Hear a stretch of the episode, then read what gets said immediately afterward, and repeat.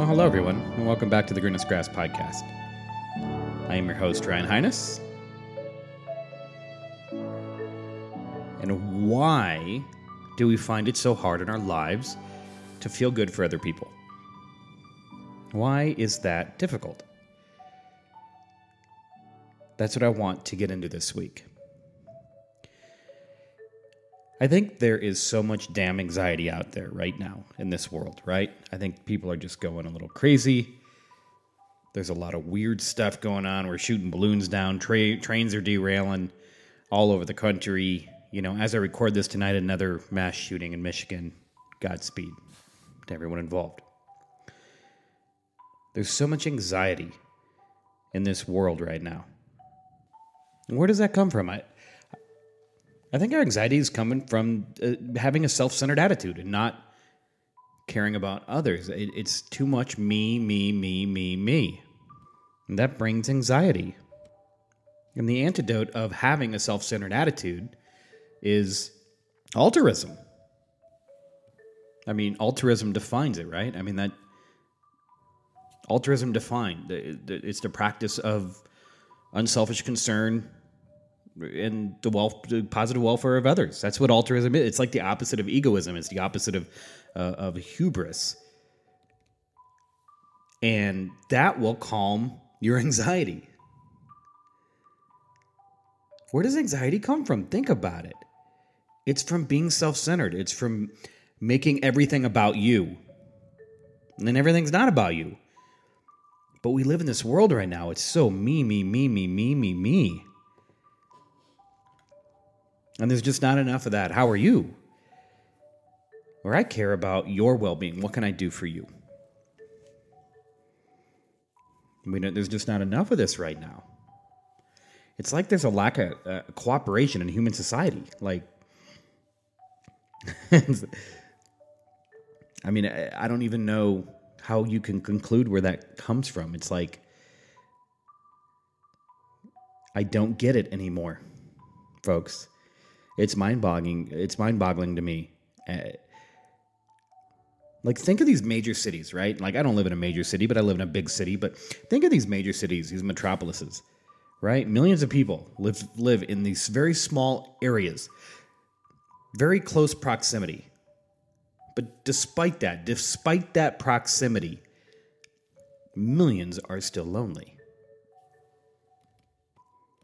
How many people out there to this day do not have one human being with whom they can share their deepest feelings, their worst moments, the largest dragons that they are facing today? How many people out there don't have one person that they feel comfortable going to? I mean, think about that. It just it it'll just leave you in this perpetual state of ag- agitation and loneliness and isolation. And what's that going to lead to? It's going to lead to anxiety. It's sad. It's very sad. Ladies and gentlemen, this isn't groundbreaking news, but we are not solitary animals. We are not just here to mate and procreate. I mean, if we were, why would we build large cities and towns? Think about that. We wouldn't. We are here to socialize. We are here to communicate with others. We are built for this. It's part of the human condition. We are built to communicate. So if that's the case, if that's why we're here, if that's what we're built for, why do we become so self-centered instead of being altruistic? Why do we do that? Why do we do? We do that even in close so- social circles, even in your close friends. The practice of altruism is very, very, very rare. It's very hard to do. Why is that? It, it shouldn't be. This is how we are built, folks. This is how human beings are built, but yet we rarely practice. I'm telling you right now, if you struggle at all with panic attacks, anxiety, uh, stress in general, depression, one of the best things you can do is, is altruism, is mudita, is having a general positivity, a general care for the welfare of others, an unselfish concern for the welfare of others. That's one of the best things you can do, because it's going to start eliminating that self-centeredness that you're living your life with without even realizing it, where everything's about me, me, me, me, me. Everything is about you. It's also going to make you healthier. I promise. When you start caring for your fellow man or woman, right? A genuine care, an unselfish concern for other people, and you start talking to them and actively listening to them and and taking those steps, and you're giving them that that ear. You're making sure that they know that they are not alone, despite the proximity of how close we live as human beings. Remember, we're not solitary animals. We are human beings. And we're not built to be alone. I promise you, if you do all that, you will not have anxiety, because you will fall asleep not worrying about you, you, you, you, you, and your problems. You will feel a sense of community. Through a sense of community, you will feel less alone. You will be less concerned with your own bullshit. You will. It's a very, very hard concept, though, for people to really wrap their mind around, me included. I'm certainly part of the problem with some of these things, man. I, I swear to God, man, I, we, we have people, me included, have been so engrossed in the pursuit of materialistic crap, like without even knowing it. We've just, over time, we have just neglected, we've neglected to foster the most human basic needs and rights of love, kindness, cooperation, caring. You know, like if we do, if, if we do not know someone or find another reason for not being connected, you know, with a particular individual or group, we just ignore them. We don't go out of our way. We don't. We don't do that anymore. We don't go out of our way to find that connection, to make that, to create that spark, to light that candle. But I mean, good Lord, folks. I mean, the development of society is is entirely based on people helping out each other. And I'm just afraid. I'm afraid. Like, once we've lost that essential humanity, that we're going to lose our foundation. And we're going to continue just pursuing materialistic improvements in our life.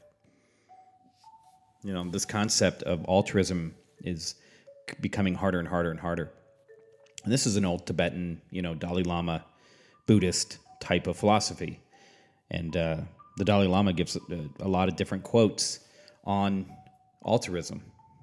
And, uh, you know, he talks about anxiety and how it can help. And he talks a lot about health, how it can make you healthier.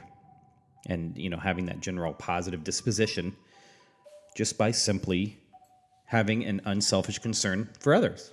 How simple is that? Practice unselfish concern. Practice having a devotion to the positive welfare of others. Practice being the opposite of ego, you know, of an egomaniac. Practice it. Try to put someone else's well-being first. Try to spark up a conversation with someone that you know maybe is struggling. And actively listen to them and make sure that they know that they are not alone in this world. You feel better. You will. And especially if you are struggling with anxiety, stress, depression, this will make you feel better. No doubt in my mind. No doubt in my mind. It is the medicine for stress and anxiety. And it's frickin' free, folks. Being altruistic is free. Practicing mudita is free. Can't beat that price, especially not with the uh, price of everything these days. So go out and do that. Go out and practice it. Go out and, and start exercising unselfish concern and a devotion to the welfare of others. And you will feel exponentially better tomorrow. Start today. Start today and start feeling better.